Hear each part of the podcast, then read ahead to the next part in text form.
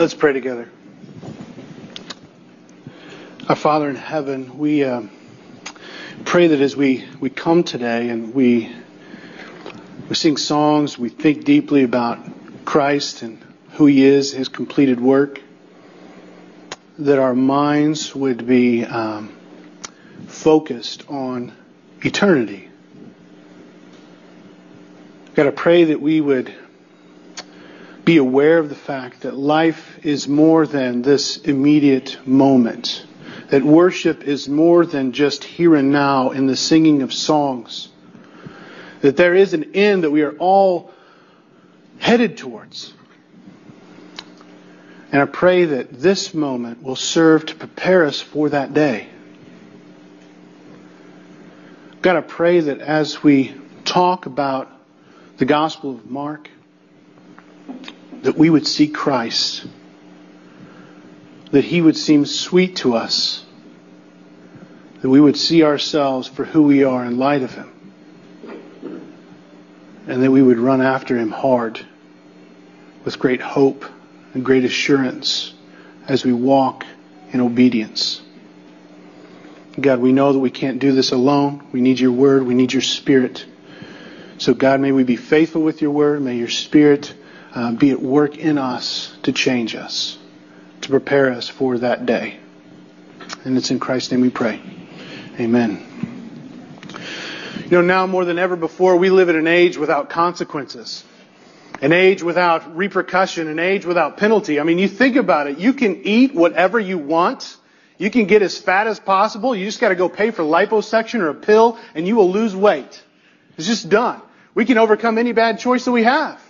I mean, think about this. We can pursue our sexual desires to no end because we've got contraception, we've got abortion to really minimize the risk, and it's basically cost-free. No child left behind, you know, the the the self-esteem movement guarantees that, that we won't leave kids behind. It doesn't matter whether they go through school and they get a degree even though they never obey in class or they never even go to class or they can't even read their diploma when they're done. They're going to get out. Right? Because it's a true, it's it's a horrible thing. We'll we'll mess with their psyche if we if we somehow tell them, hey, you've got to meet a certain standard in order to graduate. And I mean, let's face it, we've got so much technology in our hands. Like you as students, man, you could you can fudge on reports. I mean, basically, you can do a quick Google search on whatever your topic is. You can get enough information just over the internet to be able to fudge your way through a through an assignment, to get it done. And if you don't like your grade at the end, you just go crying to, to your teacher and, and, you know, she, she feels really bad for you and is afraid that she's going to damage your self-esteem. And so she's going to either bump your grade up or she's going to give you extra credit assignments so that you can be over and done with and move on. I mean, heaven forbid you get an A minus instead of an A. It'll ruin your G P A forever and you'll never overcome it, right? You'll never be the same. It's crazy. The judicial system, too. I mean, now the judicial system is not here to protect the innocent. It's there to free the guilty and to help the foolish to make money. You know, I mean, how many times is McDonald's going to be sued because someone spills coffee or someone else got fat? You know, I mean, it's just crazy. The, the courts are now there to, to, to free people that don't belong. I mean, the murderers are not the ones that should plead insanity now. It's the courts that should. I mean, we live in an age without consequence, an age where there is no repercussion, an age where there is no penalty. And you add to that this steep sense of entitlement that we all have, this unbridled ego, rampant individualism, and a world that is relatively free from any hardship, any suffering, any pain. The mortality rate is, is unbelievably low. It's never been this low in the history of the world. And what you get is a bunch of people, a nation filled with people that are living as if this is their world and their God. You live in, in a nation where people think that, you know what, I ought to be able to determine my course of life. In my convenience, in my pleasure, in my leisure, you name it, I will, I will determine what I want my life to look like and, and I expect it to work out that way, regardless of, of anyone or anything else. And as a result, people are less prone to think about eternity. We don't need to. We can take care of that. We got medicine for that. less likely are they to consider the actions that they have, that they might have consequences, that there might, especially negative ones. And they're less knowledgeable in the nature and purposes of God. And then you add to that the fact that churches struggle with the same mentality. And so they don't want to deal with it. Or they're afraid of offending. They're too afraid that they're going to mess your psyche and your self-esteem won't be the same if they happen to preach God's Word and speak into this issue. And so there's this even greater slip. There's this rapid falling into this mindset because God's heralds are avoiding unpleasant issues rather than speaking into this culture. No one wants to talk about these things.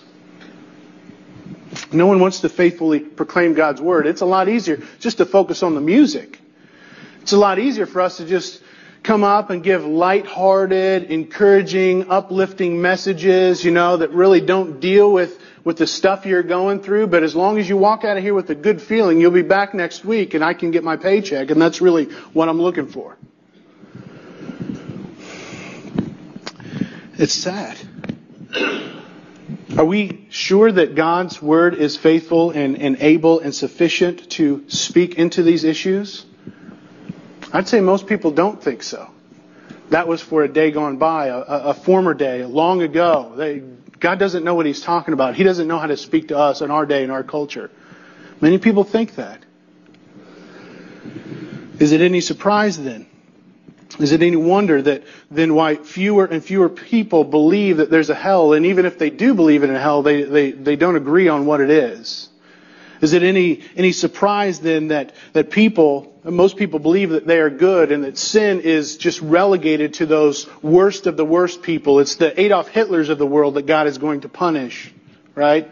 Everybody else is basically good. And are we not astonished when people know even or even care to know so little about God and His purposes and the way He's working in the world? You see, it all has its effect. Friends, we're here to talk about the good news of Jesus Christ. We're here to talk about the gospel, right? But let's face it, folks, the good news is not good news unless there's really bad news, right? And there is. Friends, life has consequences. All right? Eternity is real. Sin is serious. But God is faithful to preserve and to give assurance to those who walk in obedience. So today we're going to be looking at Mark chapter nine, verses forty-two through fifty. It's page eight forty-five in the Bibles that are there, provided in your chairs. I encourage you to read along with me as I read. We're going to be talking about these issues this morning. Mark chapter nine, starting in verse forty-two, page eight forty-five. It says, whoever, this is Jesus speaking, whoever causes one of these little ones who believe in me to sin, it would be better for him if a great millstone were hung around his neck and he were thrown into the sea. And if your hand causes you to sin, then cut it off. It is better for you to enter life crippled than with two hands to go to hell, to the unquenchable fire. And if your foot, if your... Sorry, and if your foot causes you to sin, cut it off. It is better for you to enter life lame than with two feet and be thrown into hell.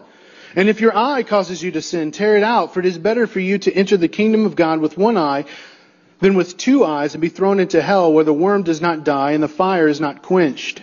For everyone will be salted with fire.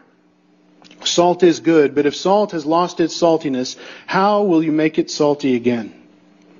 Have salt in yourselves and be at peace with one another. This passage talks about three of the least mentioned issues in church today.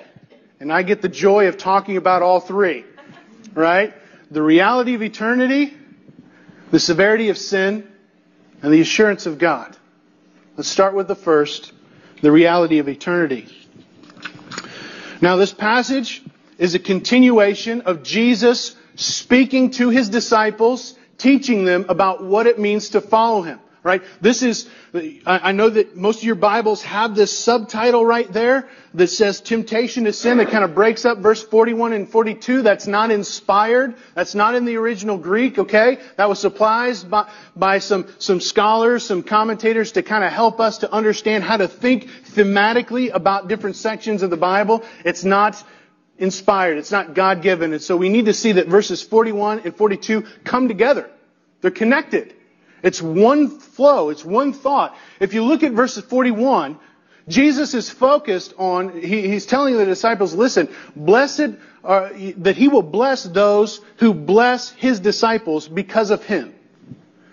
And then in verse forty-two, he basically says, and he will curse those who curse his disciples, calling them, causing them to sin. Right? So you've got this whole blessing and curses thing going on that you see over and over and over throughout Scripture. I mean, it happens time and time again. We need to see those as one unit. The way in which somebody treats one of his believers, one of these little ones who believes in him, it's going to affect their outcome. Okay, so Jesus is talking about uh, the fact that sin is serious and eternity is real. Now, many today don't find, they, they find the idea of heaven and hell to be purely irrational. You know, what, what support, what, what empirical evidence do we have for such a thing? Is this, this fear of the afterlife seems to be unfounded. It seems to be absolutely foolish. I mean, what empirical evidence do we have besides the personal experience of some unreliable witness as to, you know, what they encountered or what they claim to have encountered? Do we have? I mean, we've got no proof. It's not like you can go and take a P K E meter reading or put on your ecto goggles and see the spiritual realm, right? You can't do it. So the, here, here you've got the spiritual, the, the, the spiritual realm at work. You know, things are happening and we can't see it. We can't measure it. We can't quantify it. And so it leads people to question its very existence. Though I come back and I say to that, well, it seems to me there's a whole lot about you that can't be quantified, can there? You've got a lot of memories that we can't take measurement of. You have a lot of personal experiences that affect the way that you think. And those can't be measured in brainwaves. You've got all sorts of emotions that are coming into play. You've got a conscience that it's either it's it's attuned to the Word of God or it's not, but you have one and it tells you kind of right from wrong. It's not a, an infallible uh, guide, but it's there, still there. It's present. You see, we all have a soul. We all have this immaterial being within us that basically you can't quantify. You can't see it. You can't measure it. All right? I mean, brain activity is not the same thing. What we have going on is a whole lot more than electronic impulses across the synapses of our brains. There's more to you than that. You have a soul. You have a spirit. All right? But this skepticism, this doubt, is present even among many self-professed Christians. According to the Pew Forum on Religion and Public Life, it says that only fifty-nine percent of Americans believe in hell. seventy-four percent, though, believe in heaven. Right? The Barna Group, they did a similar study. They found a lot more closer. They, they, they saw like seventy-one percent believed in hell. seventy-six percent believed in heaven. The only problem with the Barna Group study is that no one could agree on what hell was. Right? They left too many options. So it affected the results.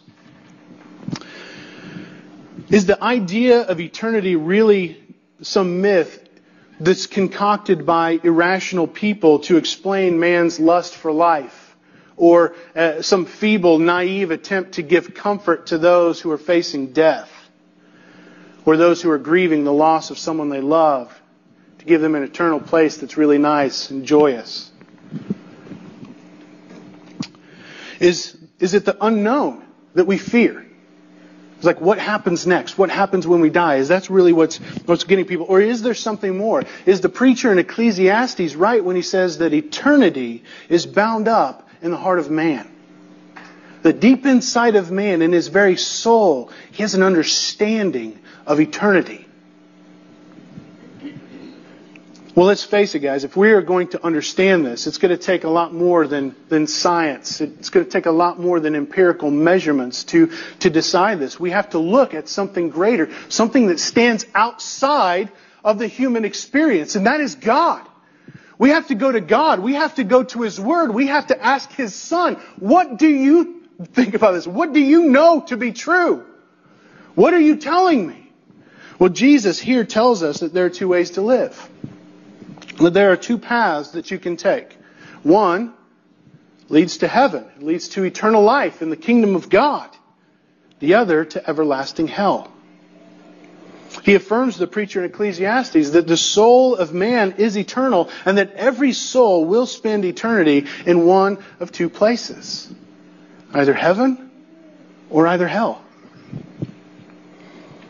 Hell is described in the Bible as this place of eternal conscious punishment for the wicked. It's not that you go to sleep or that you, you are annihilated, that you kind of cease to exist. You are conscious for all eternity under the wrath of God. This is not a pleasant place, and it's there for all who are wicked. Now, we can't define that the way we would like to, of saying, okay, it's the Jeffrey Dahmers of the world that are wicked. We have to look in terms of what God says. And what God says is that all of those who have rebelled against the perfectly holy God, the God who created you, the God who sustains you, who gives you every breath that you take, the God who gave you your soul, those who have rebelled against Him, those who have rejected Him, those who have tried to live their lives without Him, as if this is their world and they are God, they, without repenting of their sin and following after Christ, will experience the eternal wrath of God. We see it here in verse forty-two, when Jesus said that it's better for a huge millstone to be hung around your neck and to be thrown into the sea than to experience what's coming to you if you cause one of his follower, his believers to stumble. Right? This is a, this is a bad death in this day, okay? A millstone is this huge stone that was like swung around by beasts of burden like donkeys or oxen that was used to grind up grain. It was heavy, it weighed tons. To have that thing hanging around your neck and then to be thrown into the sea, a place of chaos, a place of torment, right? That's a bad death. And he said, hey, that is better than what's coming to you. He says in verse forty-three that hell is an unquenchable fire. In verse forty-five, he adds that sinners will be thrown into Gehenna, into hell. The Gehenna in that time is a trash dump that's just outside the city of Jerusalem. All right? Back in Israel's worst days, the days of King Ahaz and King Manasseh, people would go out to Gehenna. There was a shrine, there was a temple, there was an, an altar there devoted to the false god Moloch, where they would sacrifice their children. It was this symbol of rampant wickedness. And so when Israel cleaned up their act, they, they destroyed the altar there, and they put their trash there to be burned.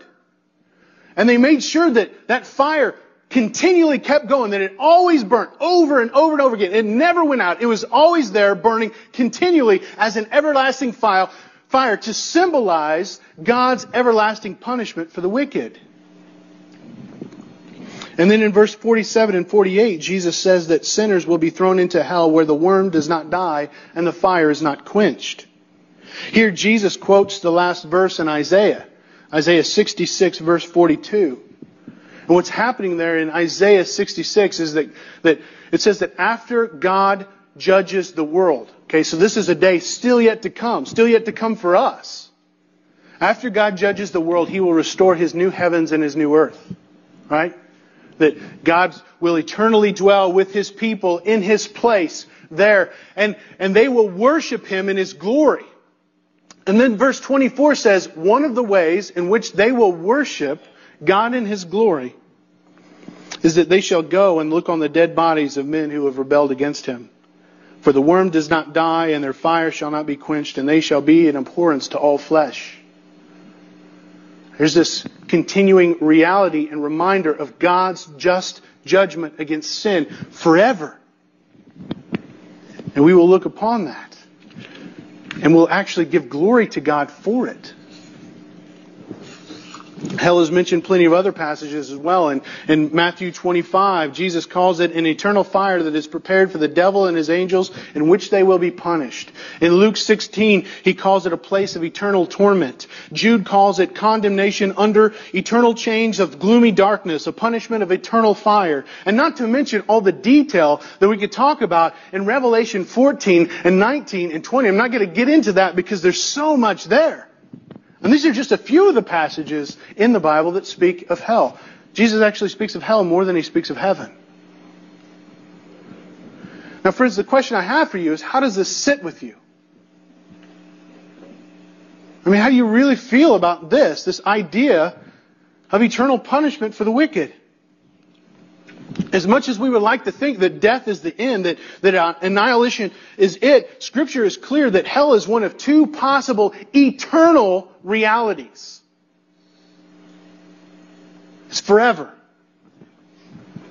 The consequences of our lives are eternal because God is eternal.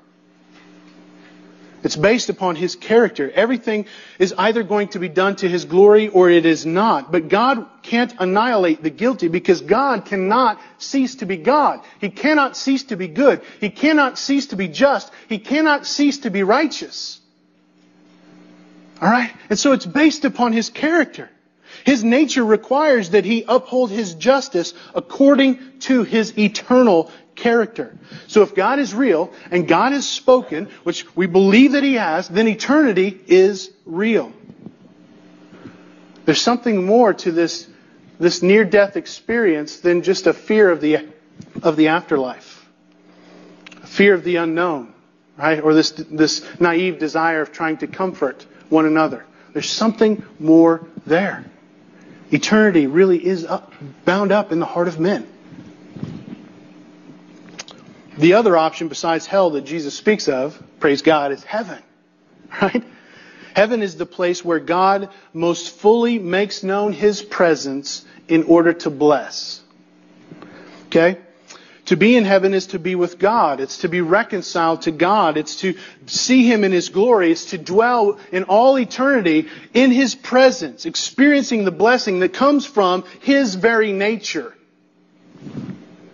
The Bible uses a lot of flowery symbolism to talk about heaven because really there's no words that can really describe how great God's glory, God's majesty, and eternity with Him will be. Mansions and streets of gold simply cannot compare to what heaven is going to be like. In our passage this morning, Jesus describes it in verses forty-three and forty-five as life, as eternal life. Now, is there, have you ever considered the fact that though you may be physically alive, you don't have life?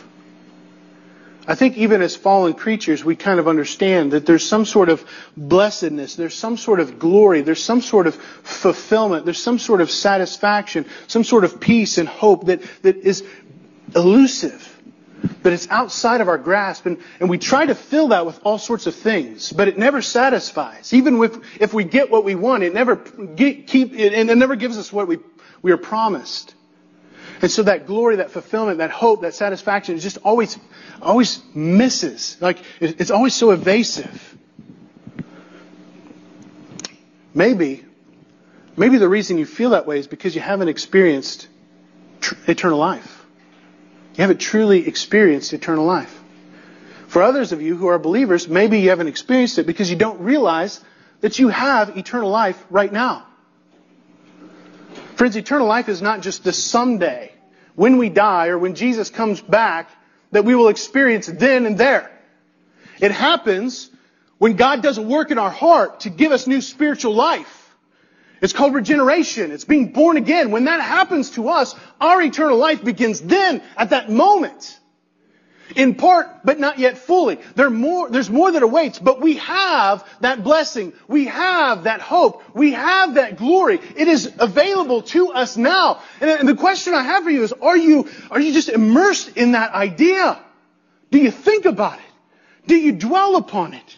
Do you find comfort in it and hope and joy and glory and true satisfaction in the fact that you have eternal life right now? It's secure. It's yours. Or are you still living for other things?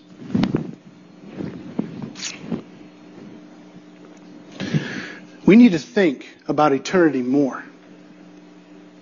We do. In verse forty-seven, Jesus calls heaven the kingdom of God. Vaughan Roberts, in his book, God's Big Picture, has a great, easy-to-remember definition of the kingdom of God. He says that the kingdom is God's people, in God's place, under God's rule and blessing. Now, you notice how similar that was to how I defined heaven. Uh, that's not a coincidence, and I didn't write either of those definitions, by the way. But the kingdom has a king. And guess what? It's not you.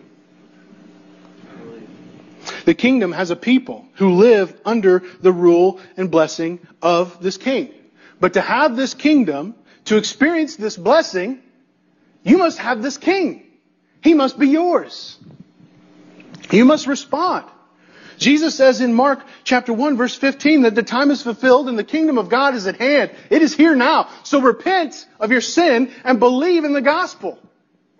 He says in John chapter three, for God so loved the world that He gave His only Son, that whoever believes in Him should not perish but have eternal life. Whoever believes in the Son has eternal life. Whoever does not obey the Son shall not have life, but the wrath of God remains on him. Friends, whether we like it or not, eternity is real. We have to deal with it. You would do well to think deeply about it. Set aside just focusing your thoughts on the moment or the day or the week and think about eternity. There are only two ways to live. One leads to heaven and the other leads to hell. The question I have for you is, which path are you on? Okay? The reality is we all start out on the ladder.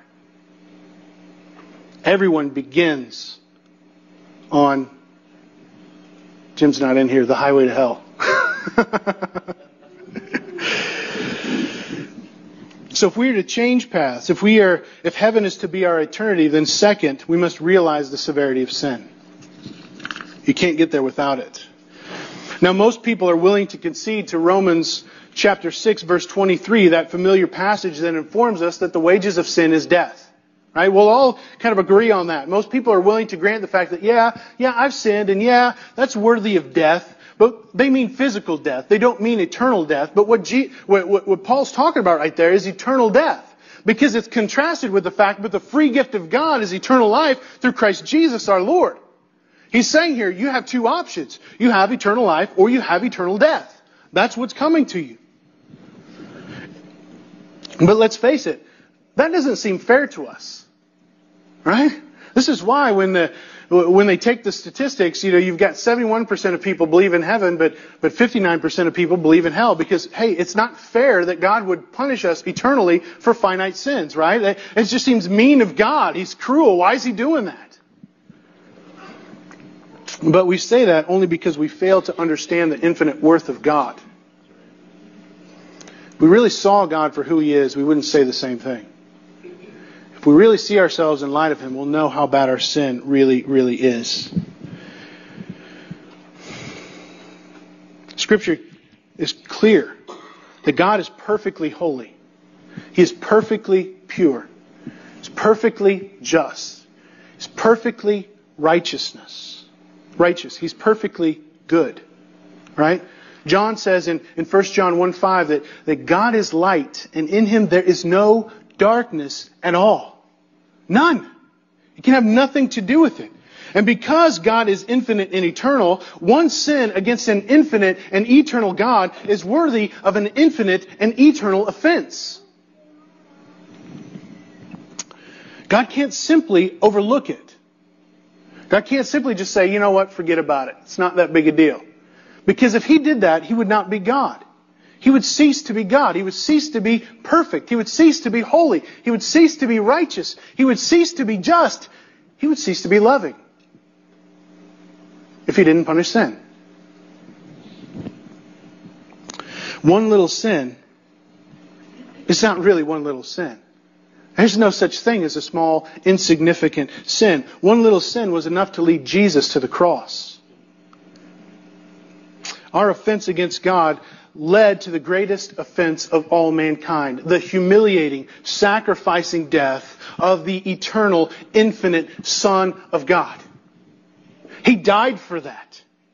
And so we can't just say, that's not a big deal. Oh, that's really not that bad. We have to look at it in terms of God. It killed His Son. He's going to care. That's not just something. That is everything. And neither can we claim ignorance on this. Let's face it, we want to claim ignorance on this, don't we? We don't want to see ourselves in light of God. We don't. It is crazy to think about it.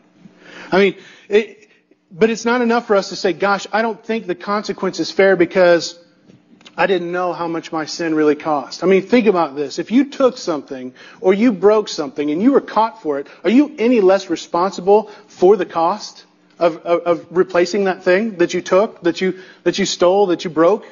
Right? Does the cost change because you didn't know how much it was worth? Well, no. It's clearly the cost is the same.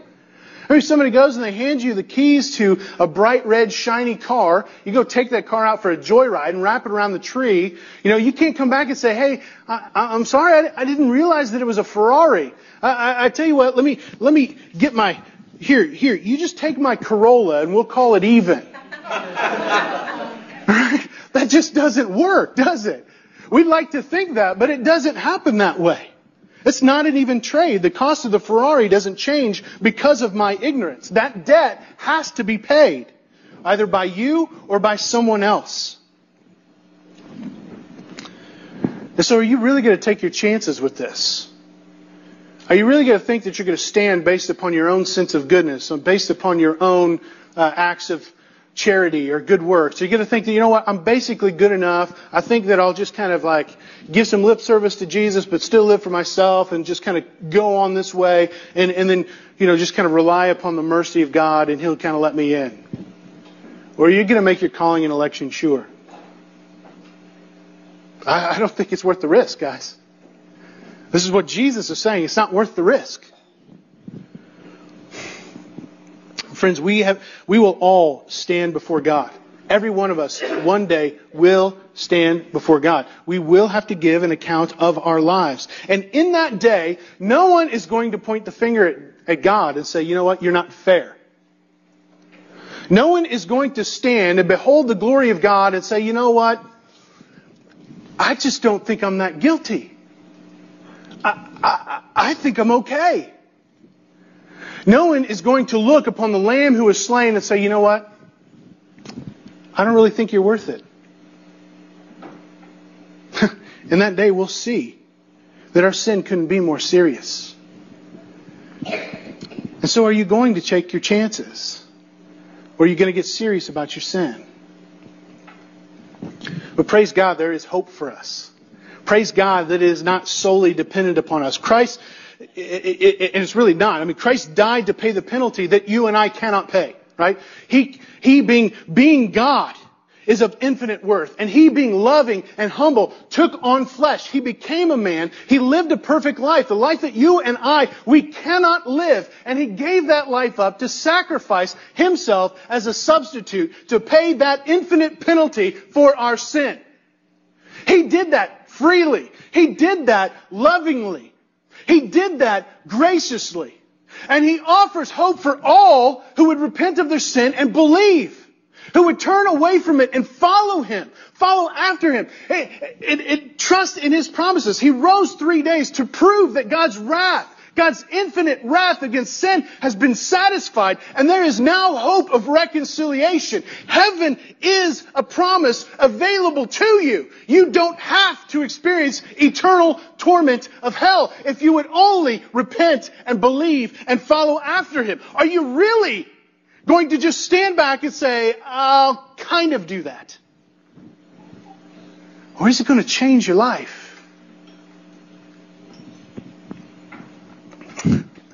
Nothing could be more serious. Nothing could be more important. Nothing can be more valuable than the life, death, and resurrection of Jesus Christ. Amen. Right. As I pray that you would see that today. And this is why we must deal with sin seriously, not only because of the reality of eternity and the consequence for those who do not repent of their sin, but even as followers of Christ, we want to be very concerned and take our sin seriously, lest we make light of the sacrifice of Christ. This is why Jesus says that we must be careful how we relate to one another, to other believers in Christ, that we need to be careful that we don't cause them to stumble. It is better for us to experience a millstone death, you know, city hanging than, than to, to experience what was coming if we just lead our brothers and sisters to stumble, to fall away. This is why Jesus uses such hyperbolic language in verses forty-three through forty-eight. He said, listen, if your hand causes you to sin, cut it off. If your foot causes you to sin, cut it off. If your eye causes you to sin, tear the stinking thing out. It is better for you to go into heaven as, as some sort of blind, lame guy who can never jump rope than it is to experience what you got coming to you if you don't. You do not want to deal with this. Now, now, Jesus is not teaching us here that our sinful desires come from various body parts. Like, you know, your eye literally causes you to sin, and so you can just tear that out. Or you're, you know, you're going up, you're kind of angry with, with, you know, Quinn, and you decide to punch him in the face. You're like, dude, my hand, man. This is my hand. You know, we can't do that, right? Don't, don't be like Origen. Do you guys know about Origen? Origen, he's a well-known second-century Christian.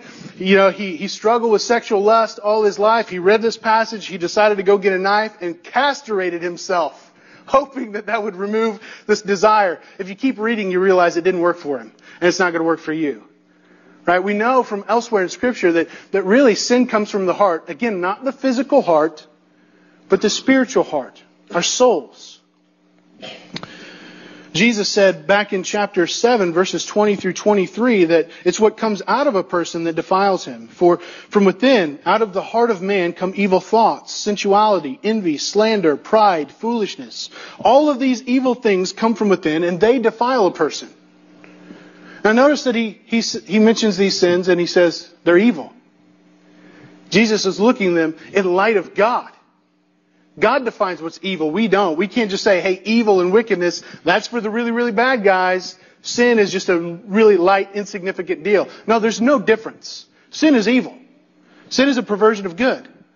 Sin is wickedness. And all of it that goes without repentance and faith results in eternal wrath of God. Nature, the nature of sin is severe. The consequences of sin is severe. And so as followers of Jesus, we must deal with sin severely. Jesus is calling us to a radical amputation here. We must cut it off. As John Owen says, hey, you need to be killing sin or sin will be killing you. There's no two ways about it. It doesn't take a rest. It doesn't stop. We have to deal with it. Now, I don't see your daily walk, but I know most of you well enough. I certainly know my own heart, and I think I have a pretty good grasp on the heart of man. And I think it's safe to say that none of us takes this seriously enough.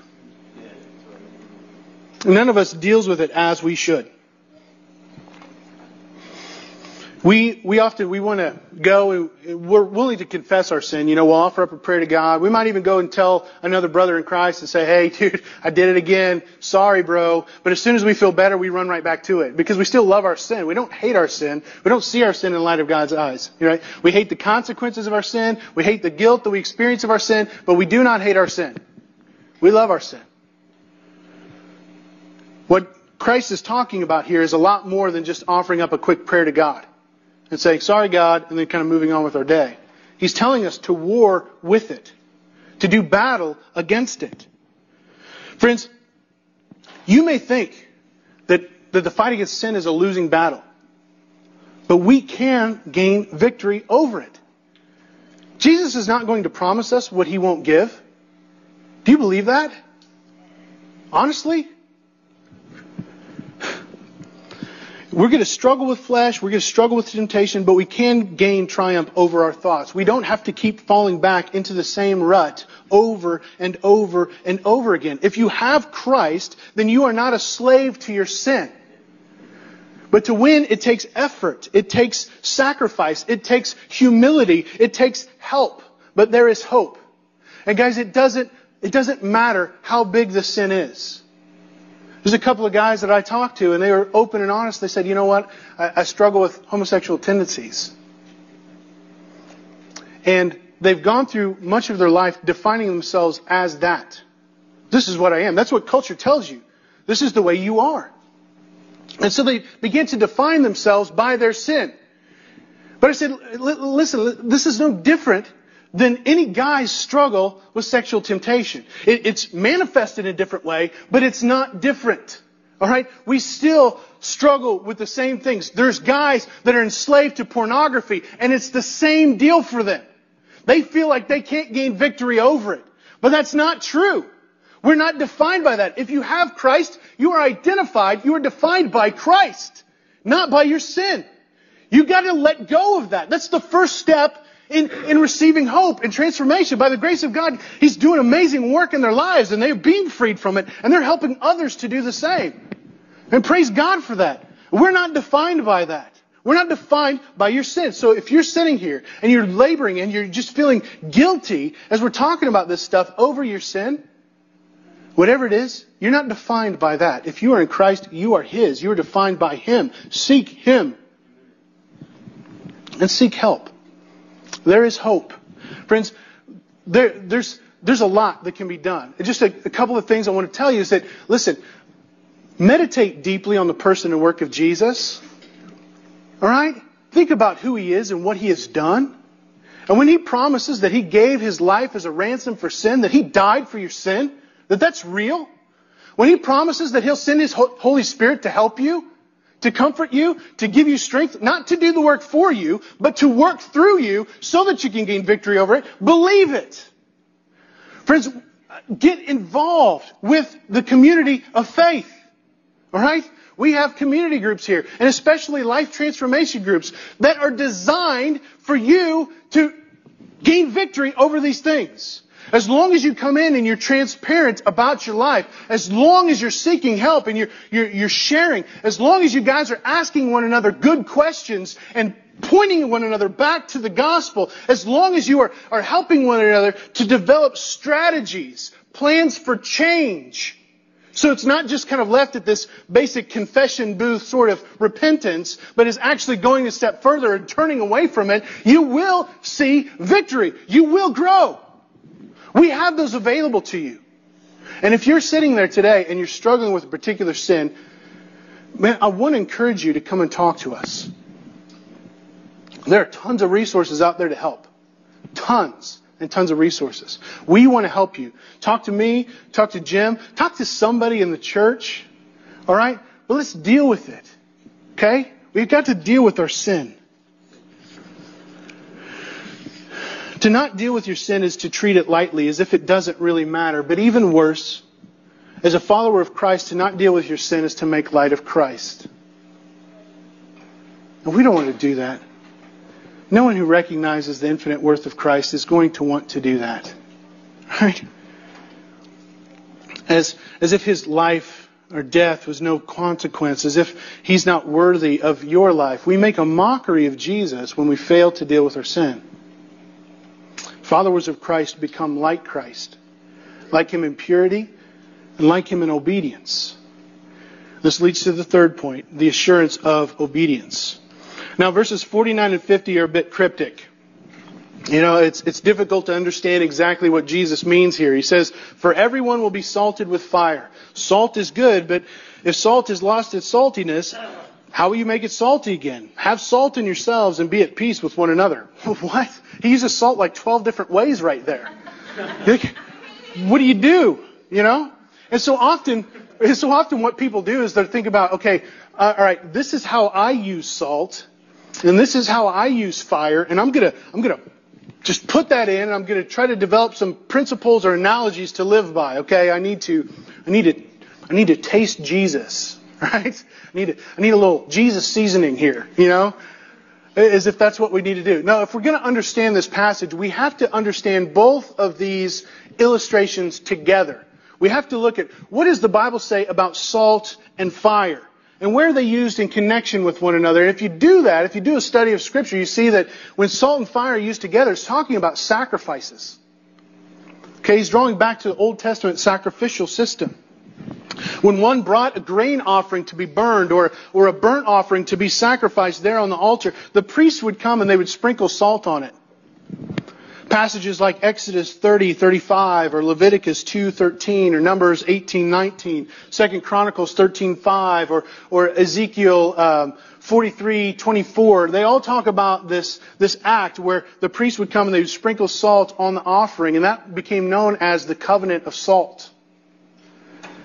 And you see, what that was meant to symbolize, salt being a preservative and a purifier, that was used to symbolize God's covenant faithfulness to His people to preserve them and to purify that sacrifice for them.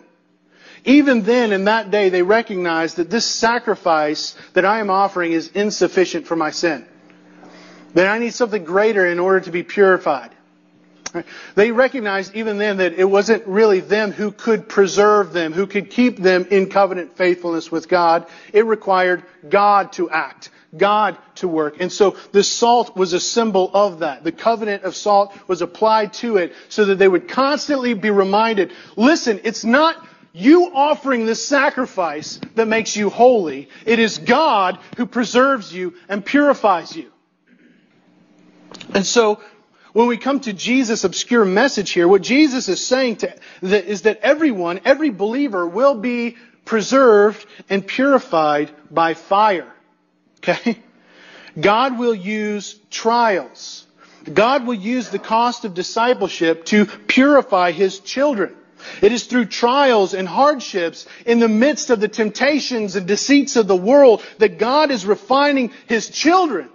But you have to be all in. Right? You can't just be partially sacrificed. Yes, this is going to be hard. Obedience to God will not come easy, but we can have confidence and we can have assurance because God is faithful. He still is fulfilling His promises that He did in this covenant of salt, both to preserve and to purify those who seek after Christ. This is an assurance to us as we walk in obedience, because God is faithful to do this. But just because God is faithfully working through these trials, preserving us and purifying us, doesn't mean that we don't have personal responsibility.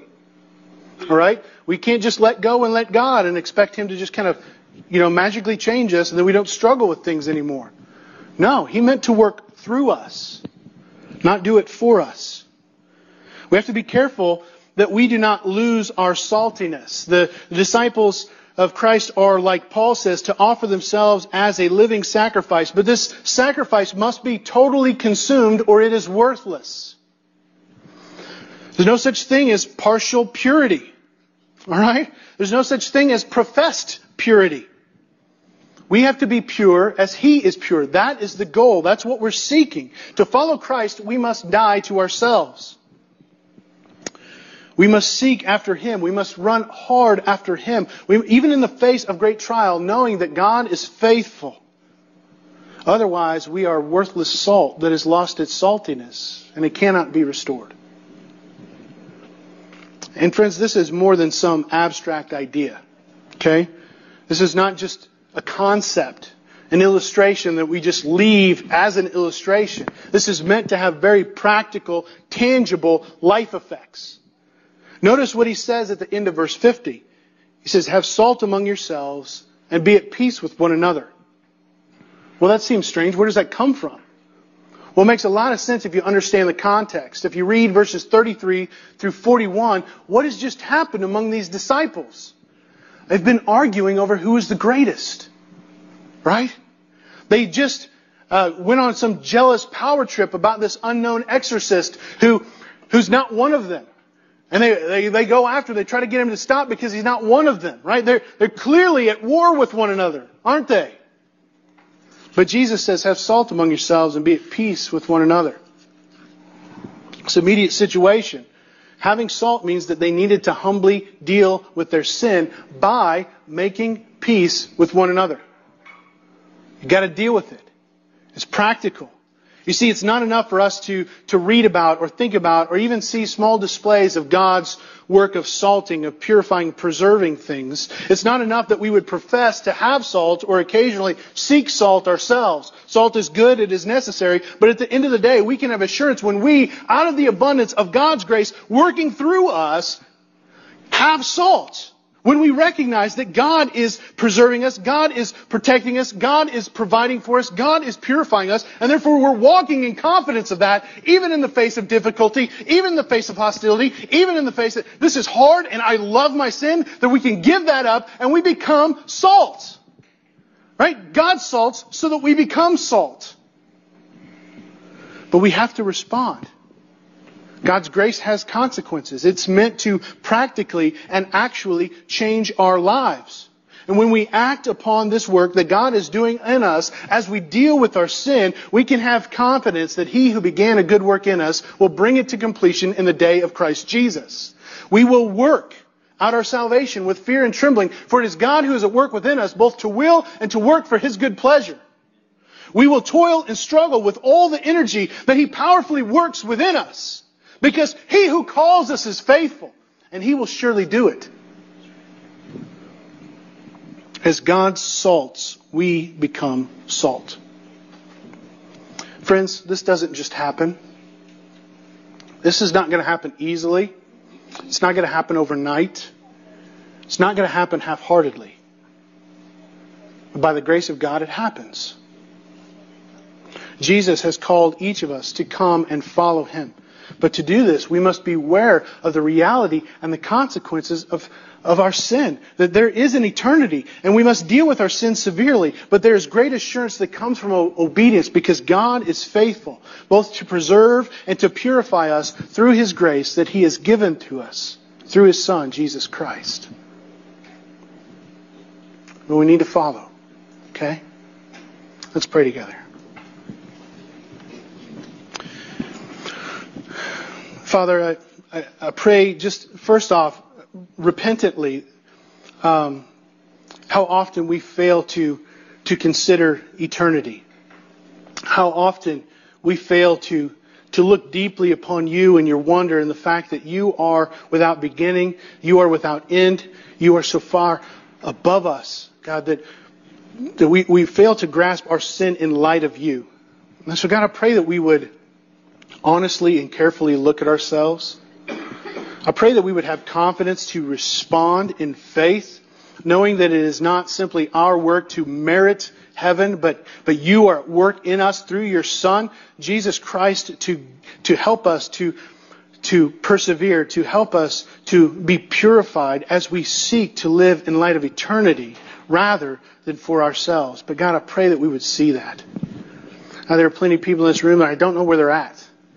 I pray for them, that Your grace would be at work in them, that Your word would be working through them, that this message would sink deep into their hearts and they wouldn't walk out of here and just focus on the day. Pray that they would focus on eternity. God, help us, all of us, to deal seriously with our sin, to see it as You see it rather than how we see it. And God, we thank You for the way that You work in our lives continually, providing Your grace every day so that we can walk in confidence and obedience. And God, I pray that we would do that. Thank You so much for Christ through the Holy Spirit who lives in us. It's in His name we pray. Amen.